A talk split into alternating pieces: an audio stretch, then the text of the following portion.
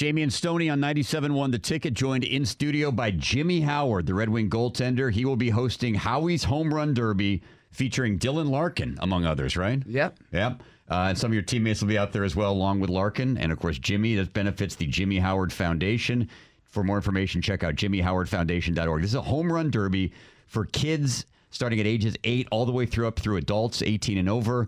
And if you don't want to participate in the home run derby, but you still want to come out, see Jimmy, see some of the Red Wing players, uh, you can get in for $10. The cost to participate in the home run derby is 35 You'll get a foundation shirt to wear for the event. And again, if you just want to come out and bring your kids, uh, five years and under are free. All proceeds benefit local families and the charitable causes of the Jimmy Howard Foundation. They got face painting. They got all this kind of cool stuff. for Stoney's kids going to be well. doing the face painting. Oh which yes, is really exactly. Yeah. Can you imagine what that would look like? No, me doing face no. painting. Um, oh my! Lord. all right, so J- J- Jimmy's been nervous during the entire commercial break, so we said we're going to talk about this topic. So a couple weeks ago, we were did one of these hypothetical. If you were commissioner for a day, what would you do to change a sport? You know, baseball, seven innings, 154 games, something like that.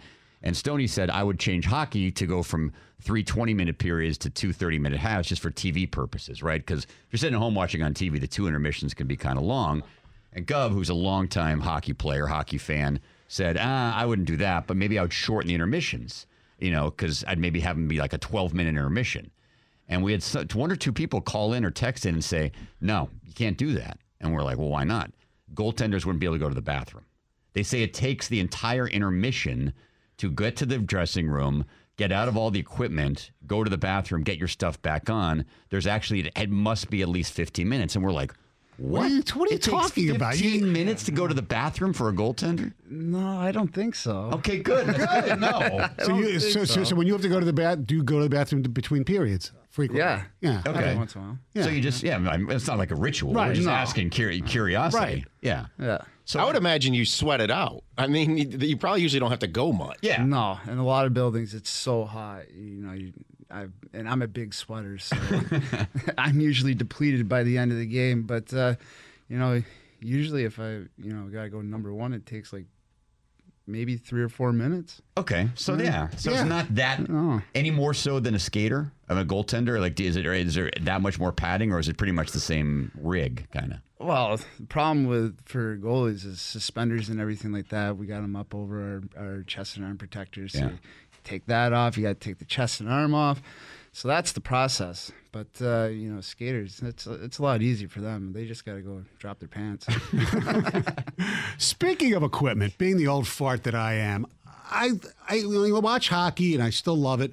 But growing up, you'd see you know Guy Lafleur take slap shots from the top of the circle, and there was like net for them to look at. They'd score on slap shots and things like that. That doesn't happen that much any, anymore. I'm sure your answer is no, but I think to make the game, I think go back to the old padding where you guys weren't so big and covered up so much net. Do you think that would help the game or not?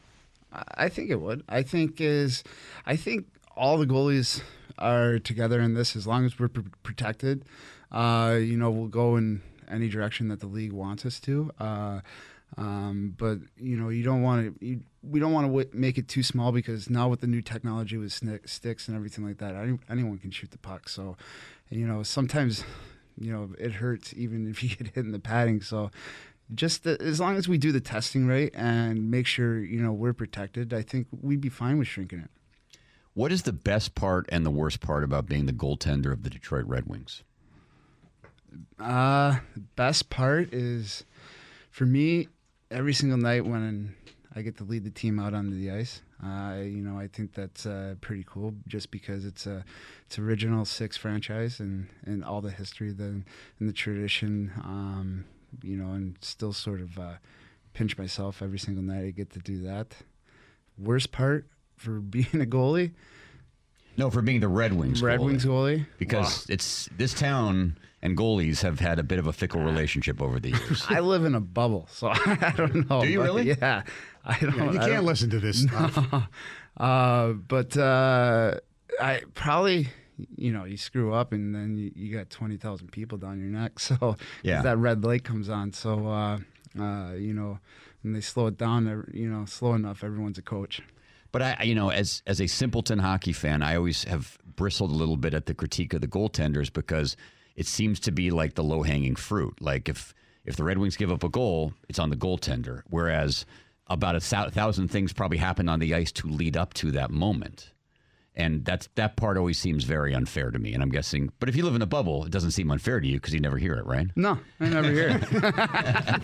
I go home and uh, you know I hang out with my wife and the kids, and uh, I you know I try to try to stay away from uh, you know everything that you know could probably you know involve me in the media. Yeah. What, what do you think happened to Peter Mrazek? I was one of those guys. I was I, I admitted I was a Mrazek slappy. I thought he had that it factor where certain athletes, you just the way they act or whatever, you thought they were going to be special. And something happened. Whether it was he couldn't focus all the time, is there something that prevented him from being great? Besides that, you might have been better. I don't know, but, but seriously, you know, because. he For a I while there, you thought he was going to be one of the, I think he still has that confidence, and he, he and he still has that it, it factor. But uh,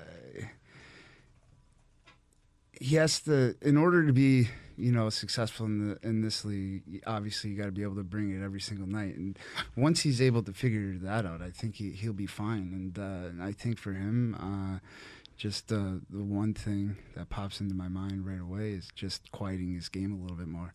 Um, you know, when you get a little bit uh, too aggressive or over aggressive in this league, one pass, and you know these guys are so skilled, uh, they can pick up on that, and they'll- end up picking you apart. Are you looking forward to a, a new goaltending teammate this year? Because obviously he's not back. You're going to have to pick up somebody. Any ideas who? I have no idea. Carter Hutton is a name uh, that's been going around. Yeah, there's been uh, you know a couple names that have been going around, but uh, you know whoever they you know decide to sign or bring in, uh, you know I'll look forward to working with.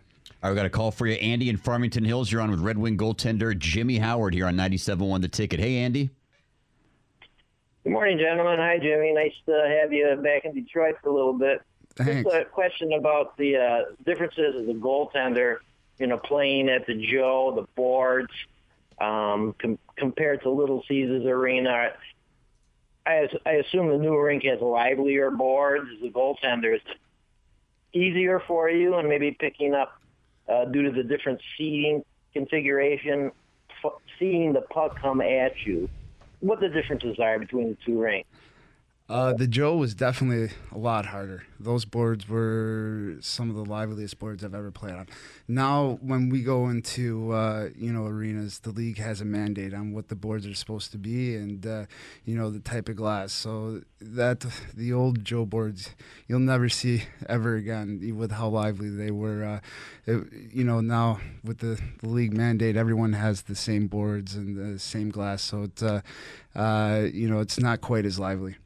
All right, a couple ticket texts here. Just some some lightning round before you leave here, Jimmy. Do you think Blashill and Babcock sound exactly the same? Yes. Yes.